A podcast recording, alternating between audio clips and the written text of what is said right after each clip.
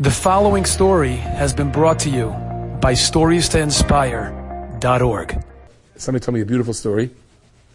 He was a Talmid of many years of Rav David Feinstein. Zecher Tzadik Levracha. Rav David originally was a 12th grade Rebbe.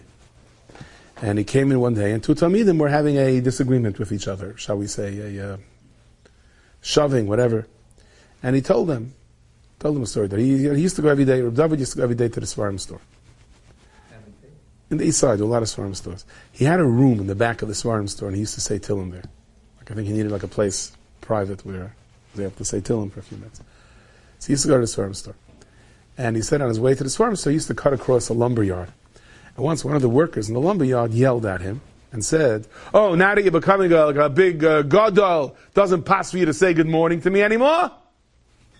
So David kept walking. And instead of going to the Seforim store, he went to the post office. Went to the post office. And in the post office, he wrote a postcard to this person and said, I apologize for not saying good morning loud enough to you. Because he told him good morning. Obviously, the guy didn't hear. So instead of saying, I did tell you good morning, okay? You have, you have problems with your ears, get hearing aids. He didn't answer him. Let, let him vent went and wrote out a postcard. I, I, I apologize for not saying good morning loud enough to you. That, that was his mitzias. So that, that itself is a. But he always, so he used to say that his father, Moshe, used to repeat this the whole time. Nobody can hurt you. No one gives you anything. No one takes. Yeah, we have to have a car type. That's a din. Everything comes from the Ribbono Shel Olam. Everything is from Shemayim.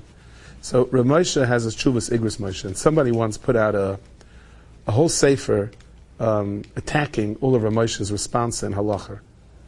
And he did it, he didn't do it l'shem shemayim, no way. It was not, it was just to knock Ramosha. And Ramosha had a lot of tsar from this. He really, really did. He had a lot of tsar from it. And uh, the, man wrote very chutzpahdik toward Ramosha, put out a whole sefer toward him. It, it didn't end very good for him, but either way. And he said that once Reb Tuvia Goldstein came to Ramosha, and he sees this man who wrote the Sefer against Ramosha is coming out with a letter. He said to Ramosha, he just came to you, you should give him a letter for something? So Ramosha didn't want to answer. He says, Rosh Yeshiva, can please tell me? He just came to you? To, that you, he spent a whole, he spent who knows how much of his life like attacking you at all fronts for no reason in the worst possible way? And he just came to you because he needed a Tova, you should write him a letter for something? So Tuvia said, I'm Moicha on the cover of Torah. So Ramosha said, how do you know? Maybe this was my yesh kaina ilamay b'sha achas. Person can do one act in his life. You're kaina olam haba. Maybe this was my shah achas. Ramosha didn't need a shah achas. His whole life, every single hour was there. So Rav David always used to say that, but there were a lot of such stories with Ramosha. He said, because my father never really believed it had to do with him. It was Bashert a certain tsar. I had to go through a, a, certain amount of tsar. My father never really believed that I to with him. Was Mashiach I should go through tsar. But he never really believed that this was the cause of the tsar. He said, if not, it's, so he said, if David also lived his life that way. So he said there was somebody in, in this person told me, somebody in the yeshiva, maybe he had some anger management issue, and he once got angry at David, and he literally slammed the door in his face. Boom! Slammed the door in his face. And David didn't say anything. He says the next day, somebody was looking for something, he couldn't find it. So he went over to this boy who slammed the door in his face.